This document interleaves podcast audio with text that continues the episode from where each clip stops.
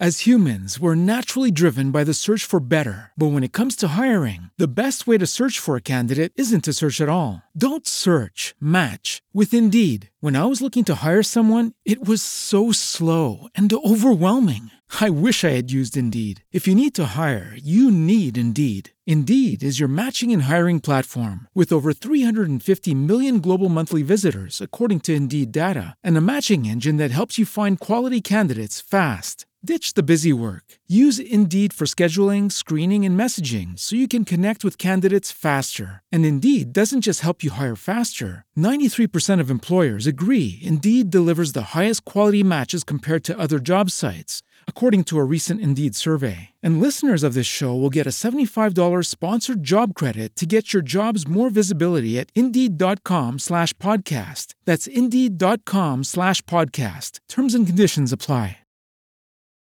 L'unicorno di Arthur Conan Doyle. Non posso pretendere di riuscire a dire quello che accadde il 14 aprile scorso al numero 17 di Badderley Gardens. Scritta nero su bianco, la mia ipotesi potrebbe sembrare troppo grossolana e grottesca per essere presa seriamente in considerazione. Eppure che qualcosa accadde e che era di una natura tale che lascerà il suo segno su ciascuno di noi per il resto della vita è un fatto certo come possono affermare unanimamente cinque testimoni. Non mi lancerò in alcuna speculazione o polemica. Darò solo un resoconto chiaro che sarà sottoposto all'esame di John Moore, Harvey Deacon e della signora della Mer, e non verrà pubblicato a meno che essi non siano disposti a corroborare ogni particolare. Non sono in grado di ottenere l'approvazione di Paul le Duc perché sembra che abbia lasciato il paese. Fu John Moore che in origine attirò la nostra attenzione sulle scienze occulte. Egli aveva, come molti uomini d'affari duri e pratici, un lato mistico del proprio carattere che l'aveva condotto a esaminare e infine accettare quei fenomeni elusivi che sono raggruppati insieme a molte follie e molti imbrogli sotto il nome generale di spiritismo. Le sue ricerche, che erano cominciate con curiosità e intelligenza, erano finite miseramente nel dogma, e lui era diventato convinto e fanatico come un qualsiasi altro bigotto. Rappresentava, nel nostro gruppetto, quella massa di uomini che hanno trasformato questi singolari fenomeni in una nuova religione. La signora Delamer, la nostra medium, era sua sorella e moglie di Delamer, lo scultore. La nostra esperienza ci aveva mostrato che lavorare in questo campo senza un medium era inutile, come lo è per un astronomo osservare le stelle senza un telescopio. D'altra parte, lavorare con un medium stipendiato ci ripugnava.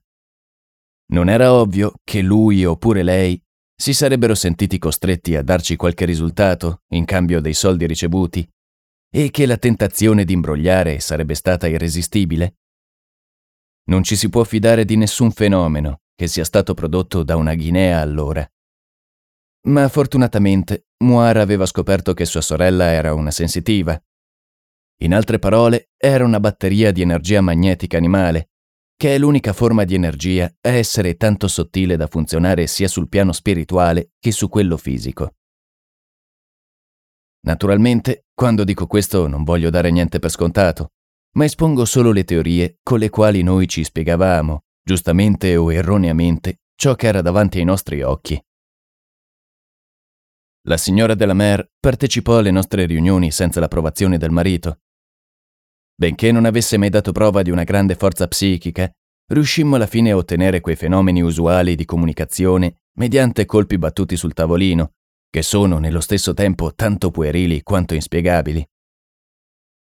Ogni domenica sera ci incontravamo nello studio di Harvey Deacon a Butterley Gardens, nella casa che si trova subito dopo l'incrocio con Merton Park Road. La creatività mostrata da Harvey Deacon nell'arte avrebbe portato chiunque a credere che egli fosse un ardente appassionato di ogni cosa strana e sensazionale. Una certa caratteristica pittoresca nello studio dell'occulto era stata la qualità che in principio lo aveva attratto, ma la sua attenzione fu ben presto attirato da qualcuno di quei fenomeni cui ho accennato. Egli arrivò rapidamente alla conclusione che quello che aveva giudicato come un'avventura divertente e come un passatempo serale fosse una realtà straordinaria. Era un uomo dalla mente lucida e logica, un vero discendente del suo avo, il noto professore scozzese, e rappresentava nel nostro piccolo circolo l'elemento critico, l'uomo senza pregiudizi e pronto a seguire i fatti fin dove li vede e che si rifiuta di teorizzare prima di avere i propri dati. La sua prudenza infastidiva Moir, così come la fede robusta di quest'ultimo divertiva Deacon, ma ciascuno, a modo suo, era ugualmente affascinato dalla materia. E io? Io cosa rappresentavo? Non ero un critico scientifico.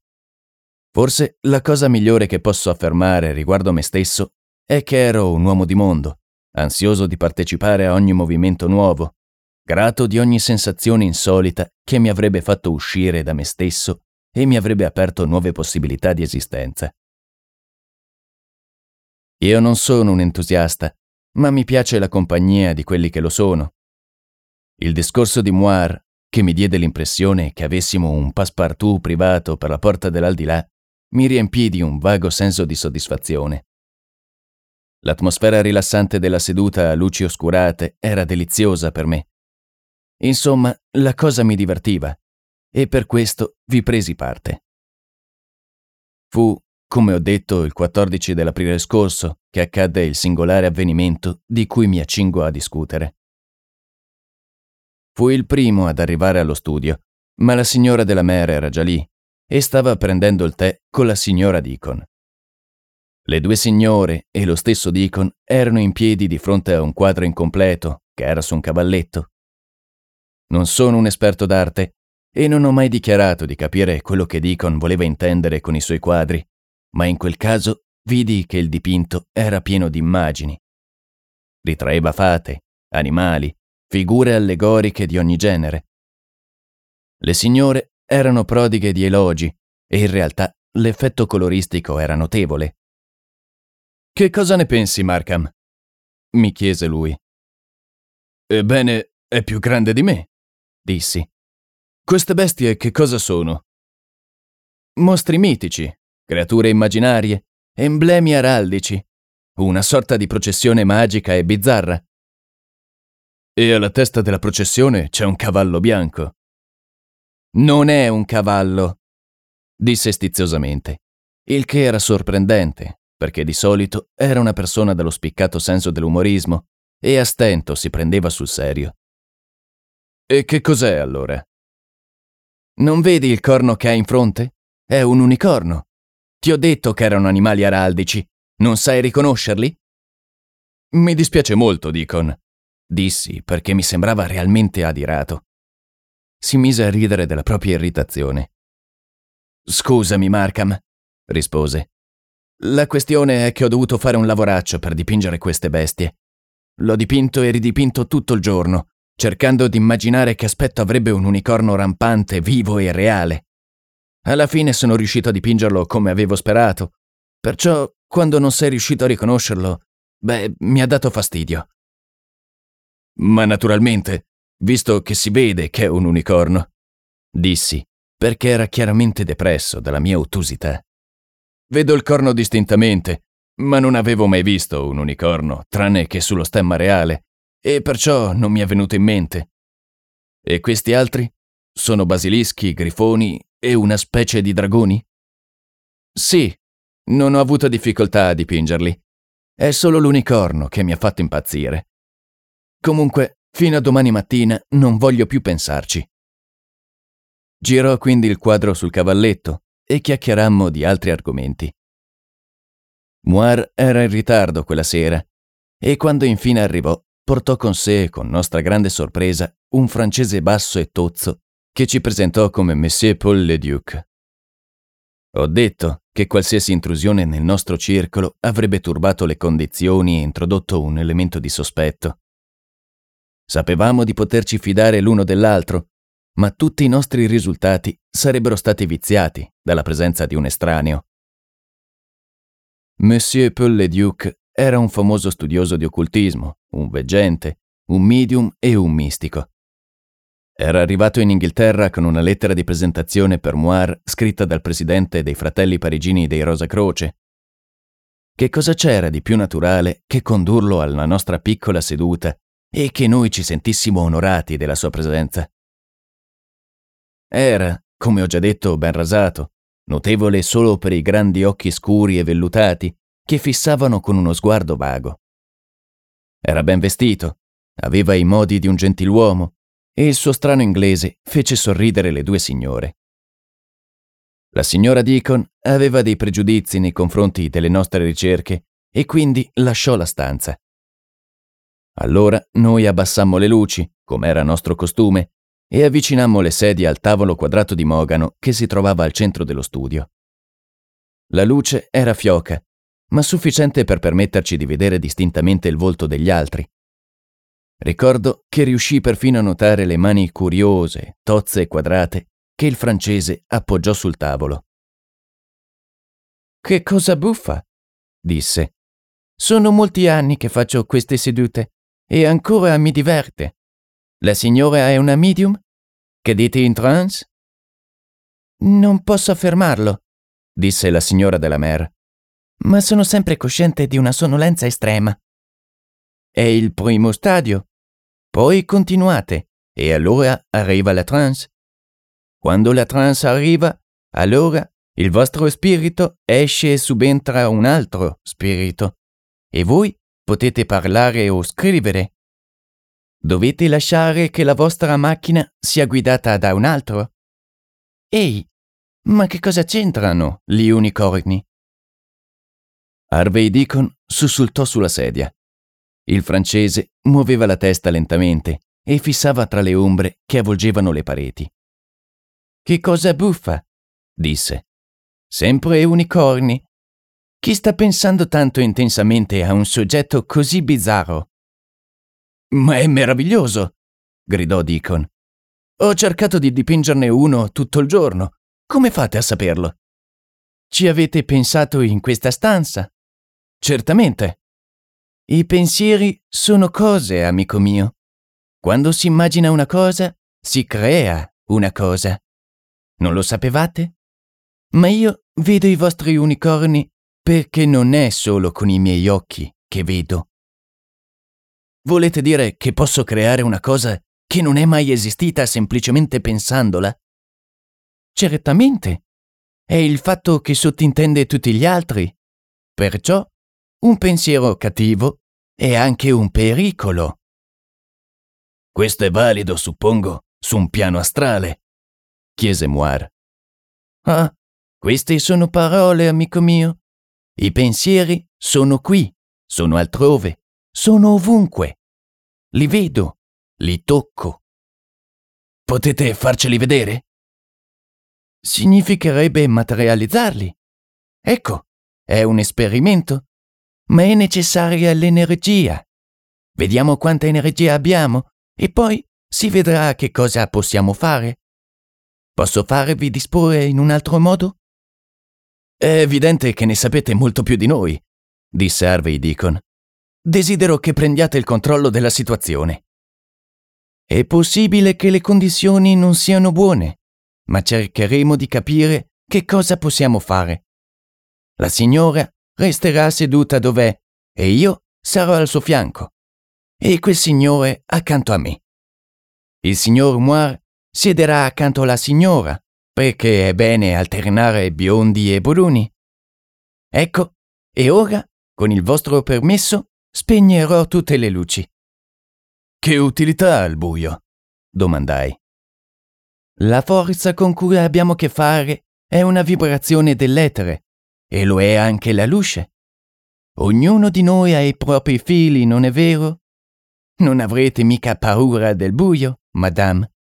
Com'è buffa una seduta del genere? Sulle prime il buio era pesto, ma dopo pochi minuti i nostri occhi si abituarono tanto che riuscivano a scorgere gli altri, anche se in maniera oscura e molto vaga. Non vedevo nient'altro nella stanza salvo le nere sagome delle figure immobili, e tutti noi prendevamo la faccenda molto più seriamente di quanto non avessimo fatto prima. Mettete le mani sulla fronte. È inutile che ci tocchiamo, visto che siamo così pochi intorno ad un tavolo così grande. Voi vi concentrerete, madame, e se il sonno arriverà, non dovrete lottare. Ma ora stiamo in silenzio ad aspettare, va bene? Così restammo in silenzio ad aspettare, fissando l'oscurità che ci circondava.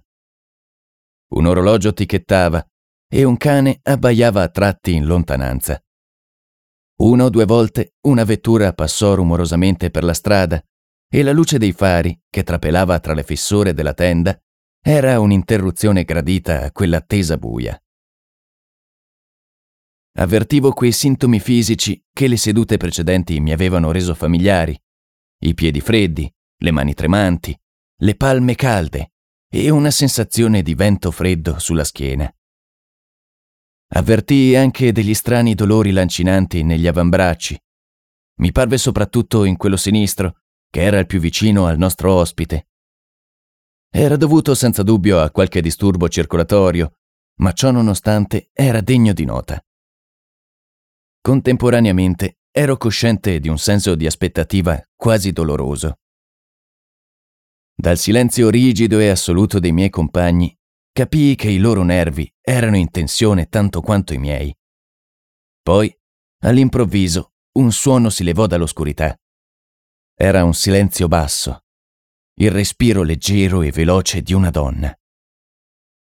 Divenne ancora più leggero e veloce, come se penetrasse tra i denti serrati, per finire in un ranto As humans, we're naturally driven by the search for better. But when it comes to hiring, the best way to search for a candidate isn't to search at all. Don't search, match with Indeed. When I was looking to hire someone, it was so slow and overwhelming.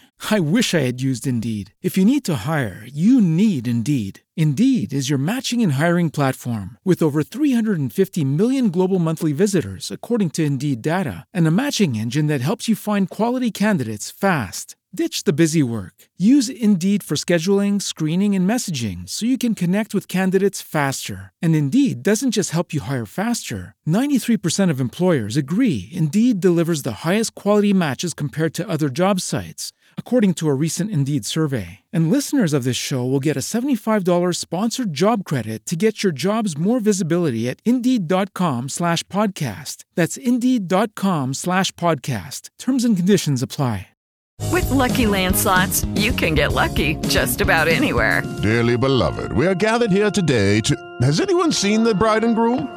Sorry, sorry, we're here. We were getting lucky in the limo and we lost track of time.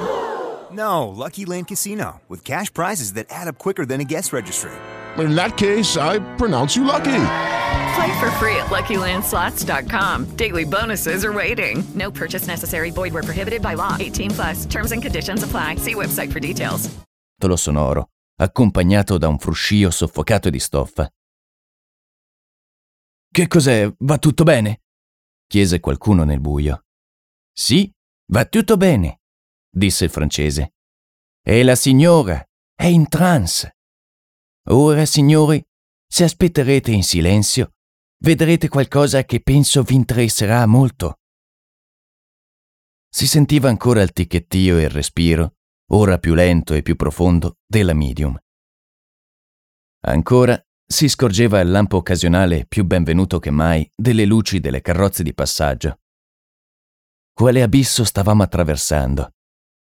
Il velo sollevato sull'eternità da un lato e le carrozze di Londra dall'altro? Il tavolo cominciò a tremare per una pulsazione potente.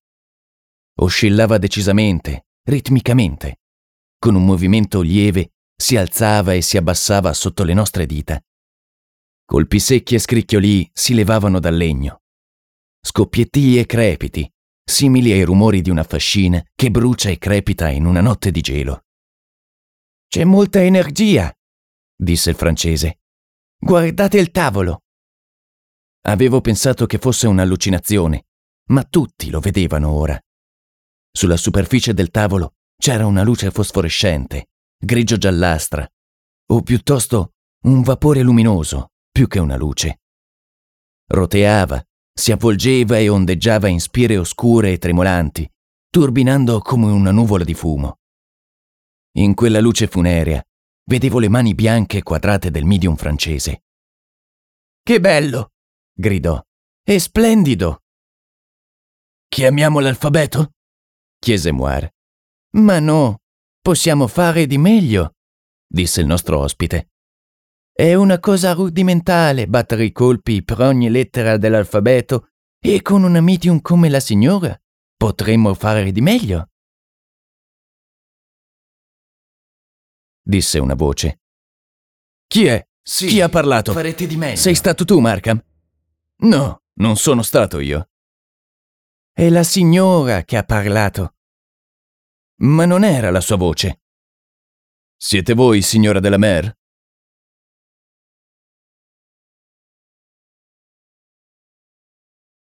Non è la Disse una voce strana e profonda. che si serve degli organi. Dov'è la signora della Mer? Non le farai del male, spero.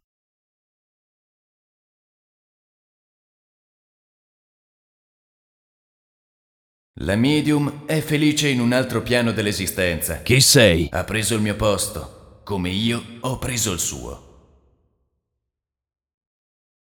Non vi importa chi sono. Sono uno che è vissuto come Udimmo il cigolio e lo stridio di una vettura che si fermava alla porta morirete. della casa accanto.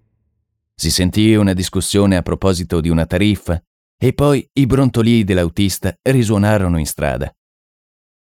La nuvola giallo-verdastra turbinava ancora lieve al di sopra del tavolo. In qualche punto era più fioca, ma brillava di una luminosità tenebrosa verso l'alto, di fronte alla donna. Il mio cuore fu afferrato da un senso di paura e di gelo. Mi pareva che, con leggerezza e superficialità, ci fossimo accostati al più reale e augusto dei sacramenti, quella comunione con i morti di cui hanno parlato i padri della Chiesa. Non pensate che siamo andati troppo oltre? Non dovremmo interrompere questa seduta? gridai. Ma gli altri erano tutti avidi di sapere come sarebbe finita e risero dei miei scrupoli. Tutte le facoltà sono fatte per essere usate, disse Harvey Deacon. Se possiamo fare questo, noi dobbiamo farlo. Ogni nuovo orientamento della conoscenza è stato chiamato illecito al suo principio. È giusto e corretto che indaghiamo la natura della morte. Disse la voce. Allora, che È cosa possiamo chiederti? corretto. gridò Moir, che era sovreccitato. Dacci una prova. Ci darai la prova che sei realmente qui? Bene, allora ho qualche moneta in tasca. Mi dirai quante sono?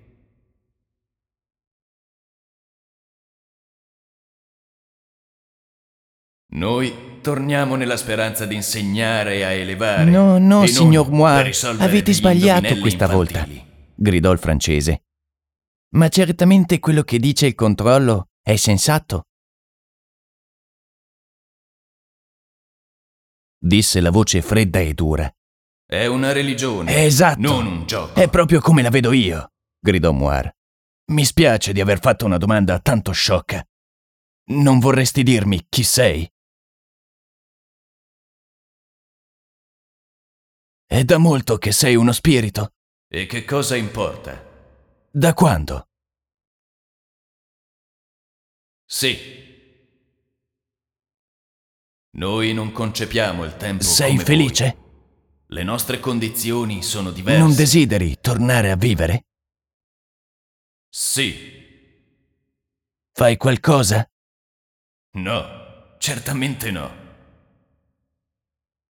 E che cosa fai allora? Non saremmo felici se non facessimo qualcosa. allora potresti darci un'idea del lavoro che svolgi? diverse.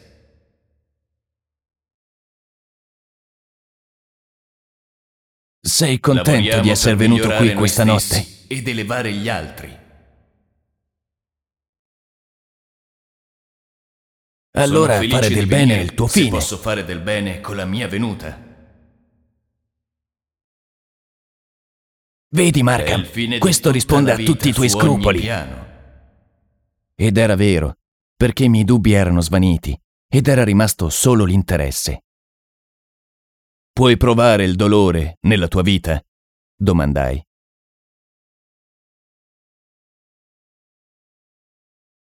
Provi un dolore No. mentale? Il dolore è del corpo. Riesci a vedere gli amici che hai conosciuto sulla Terra? e ansiosi. Perché solo qualcuno di loro? Sì, qualcuno di loro. I mariti incontrano le mogli? Solo quelli che mi sono congeniali. E gli altri? Solo quelli che si sono veramente amati. Deve esserci un legame spirituale. Non sono niente gli uni per gli altri. Quello che stiamo facendo è giusto? Naturalmente. E quale sarebbe lo spirito Dipende se sbagliato? è stato fatto nello spirito giusto. Ne può nascere un danno? La curiosità e la leggerezza. Che genere di danno? Sì, un danno molto grave. Forze del male. Potreste chiamare delle forze su cui non avreste il controllo. Dici che sono pericolose. Ma pericolose Forze per il corpo oppure per la mente?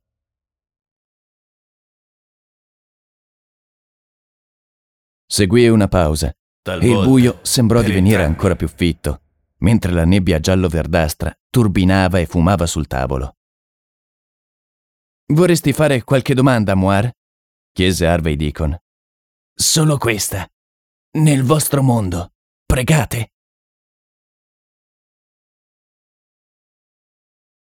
E perché? Si dovrebbe pregare in ogni mondo. Perché Quale religione professate lassù? Che sono al di fuori di noi stessi. Quindi non avete alcuna Abbiamo conoscenza le certa? stesse differenze che avete voi. Questi problemi religiosi, No, disse il francese, abbiamo non sono fede. interessanti per voi, seri inglesi, e non sono nemmeno molto divertenti. Mi pare che con questa essenza potremmo riuscire a vivere una grande esperienza, non è vero? Qualcosa di cui potremmo parlare. Ma niente potrebbe essere più interessante di questo, disse Moir. Allora, se la pensate così va bene, rispose il francese in tono stizzito. Da parte mia, mi pare di aver già sentito tutto ciò, e questa notte vorrei tentare qualche esperimento con tutta questa forza a nostra disposizione. Ma se avete altre domande, allora fatele, e quando avrete finito, potremo provare con qualcos'altro. Ma purtroppo l'incanto si era spezzato. Chiedemmo e richiedemmo, ma la medium restava lì in silenzio, e solo il suo respiro profondo e regolare provava che lei fosse ancora lì. Ma la nebbia si avvolgeva ancora al di sopra del tavolo. Avete turbato l'armonia, non risponderà più. Ma abbiamo già appreso tutto quello che poteva dire, non è vero? Da parte mia, desidero vedere qualcosa che non ho mai visto prima. E che cosa? Che cosa vorreste fare? Vi ho detto che i pensieri sono cose. Ora vorrei provarvelo e mostrarvi che cos'è un pensiero. Sì, sì, posso farlo e voi lo vedrete. Ora vi chiedo solo di restare tranquilli, di non dire niente e di mantenere le mani ferme sul tavolo. La stanza era più buia e silenziosa di prima e la stessa sensazione di ansia che mi aveva preso all'inizio della seduta mi riafferrò il cuore. Funziona! Funziona! gridò il francese e la sua voce si era incrinata, il che mi disse che anche lui era teso fino all'estremo. La nebbia luminosa si sollevò lentamente dal tavolo e poi attraversò la stanza ondeggiando e tremolando. Nell'angolo più lontano e più scuro si ammassò e scintillò, indurendosi in basso in un nucleo brillante. Era un nocciolo irradiante, strano, mutevole, luminoso, ma non emanava raggi nell'oscurità. Il colore da giallo-verdastro si era trasformato in un rosso cupo e funereo. Poi, intorno a questo nucleo, cominciò ad avvolgersi una spirale di una sostanza scura e fumosa che si inspessiva e si induriva, diventando più densa e più nera. Quando quella luce si spense, soffocò tutto quello che le era cresciuto attorno. È scomparso. Shh! È ancora nella stanza. Sentimmo, nell'angolo in cui era andata la luce, qualcosa che respirava profondamente e si agitava nell'oscurità. Che cos'è? Le Duke, che cosa avete fatto? Va tutto bene. Non ne verrà alcun danno. La voce del francese tremava per l'agitazione. Buon Dio, Moir! C'è un grande animale nella stanza. Eccolo, è vicino alla mia sedia. Va via, va via! Era la voce di Deacon, e poi si sentì il rumore di qualcosa che soffiava pesantemente. E poi... poi... come posso raccontarvi quello che accadde dopo? Una cosa enorme urtava violentemente contro di noi nel buio. Si impennava, scalpitava, sbatteva, saltava e sbuffava. Il tavolo fu fatto a pezzi e noi fummo sparpagliati in ogni direzione. L'animale galoppava e si arrampicava tra di noi, balzando con un'energia orribile da un angolo all'altro della stanza. Urlavamo tutti per la paura e strisciavamo per terra per allontanarci da quella cosa. Qualcosa mi calpestò la mano sinistra e sentii le ossa frantumarsi sotto quel peso. Una luce! Una luce! strillò qualcuno. Moir, hai i fiammiferi! I fiammiferi! No, non ne ho nessuno! Deacon, dove sono finiti i fiammiferi? Per la misericordia di Dio, i fiammiferi! Non riesco a trovarli. Ehi, francese, fermatelo! È al di là delle mie possibilità. Oh mon Dieu, non riesco a fermarlo. La porta. Dov'è la porta? La mia mano, per fortuna, cadde per caso sulla maniglia mentre brancolavo nel buio. La creatura, ansando e sbuffando, mi oltrepassò e cozzò con un urto violento contro il tramezzo di quercia. Subito dopo che l'animale mi ebbe oltrepassato, girai la maniglia e in un attimo fummo tutti fuori, sbattendo violentemente la porta dietro di noi. Dall'interno arrivavano orribili scalpitii, boati e rovinii. Che cos'è, in nome di Dio? Che cos'è? Un cavallo. L'ho visto quando si è aperta la porta, ma la signora della Mer Dobbiamo andarla a prendere. Andiamo, Markham. Più aspettiamo e meno ci piacerà. Spalancata la porta, ci precipitammo dentro. La medium era per terra, tra ciò che rimaneva della sua sedia. L'afferrammo e la portammo rapidamente fuori. Quando ormai eravamo alla porta, guardai dietro di me nel buio. C'erano due occhi strani che luccicavano. Poi si sentì un rumore di zoccoli e feci appena in tempo a sbattere la porta quando l'animale vi urtò contro e la sfondò. Sta arrivando! Sta arrivando! Correte! Correte se volete salvarvi! gridò il francese. Ci fu un altro urto e qualcosa si avventò attraverso la porta spaccata. Era un lungo corno bianco che brillava alla luce della lampada. Per un momento baluginò e poi, con uno schiocco, scomparve. Presto, presto, da questa parte! urlava Harvey Deacon. Trasportatela qui, presto! Ci eravamo rifugiati nella camera da pranzo e avevamo chiuso la pesante porta di quercia. Stendemmo la donna svenuta sul sofà e mentre eravamo intenti a farlo, Moir, il duro uomo d'affari, cadde svenuto sul tappeto del focolare. Harvey Deacon era bianco come un cadavere e sussultava e si contraeva come un epilettico. Sentimmo la porta dello studio volare in pezzi con un enorme fracasso mentre l'animale sbuffava e scalpitava nell'atrio, su e giù, scuotendo tutta la casa con la sua furia. Il francese si era coperto il volto con le mani e singhiozzava come un bambino spaventato. Adesso che cosa facciamo? Lo scossi rudemente per le spalle. Un fucile può servire a qualcosa? No, no. Il potere se ne andrà e allora finirà tutto. Avreste potuto ucciderci tutti con i vostri esperimenti infernali. Non lo sapevo. Come facevo a sapere che si sarebbe spaventato? È folle dal terrore. È stata colpa di Deacon. Lo ha percosso. Un grido terribile risuonò in tutta la casa. È mia moglie. Devo uscire.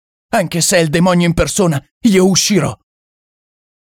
Spalancò la porta e si precipitò nell'atrio.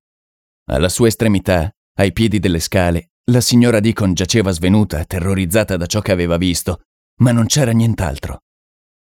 Con gli occhi pieni di orrore ci guardammo intorno, ma era tutto tranquillo e silenzioso.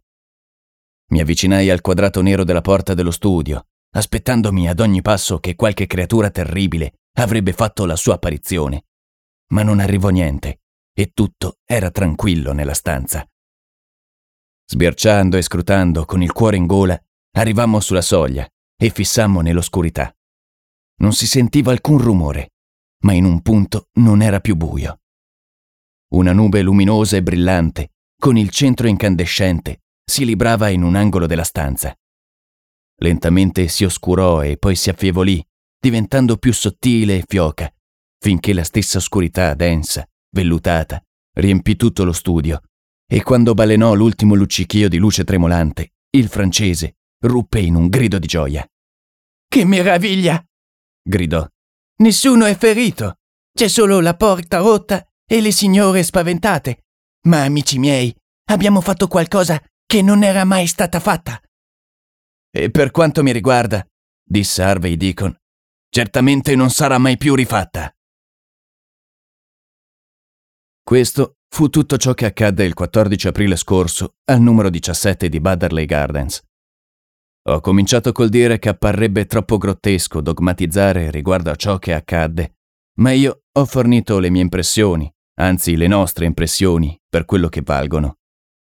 Potete, se vi piace, immaginare che fummo vittime di una beffa elaborata e straordinaria, o forse ne sapete più di noi nel campo dell'occultismo e potete darci notizia di avvenimenti simili. In quest'ultimo caso, una lettera inviata a William Markham, al 146M di Albany, aiuterebbe a gettare luce su quello che per noi è ancora oscuro. As humans, we're naturally driven by the search for better. But when it comes to hiring, the best way to search for a candidate isn't to search at all. Don't search, match with Indeed. When I was looking to hire someone, it was so slow and overwhelming. I wish I had used Indeed. If you need to hire, you need Indeed. Indeed is your matching and hiring platform with over 350 million global monthly visitors, according to Indeed data, and a matching engine that helps you find quality candidates fast. Ditch the busy work. Use Indeed for scheduling, screening, and messaging so you can connect with candidates faster. And Indeed doesn't just help you hire faster. 93% of employers agree Indeed delivers the highest quality matches compared to other job sites, according to a recent Indeed survey. And listeners of this show will get a $75 sponsored job credit to get your jobs more visibility at Indeed.com slash podcast. That's Indeed.com slash podcast. Terms and conditions apply.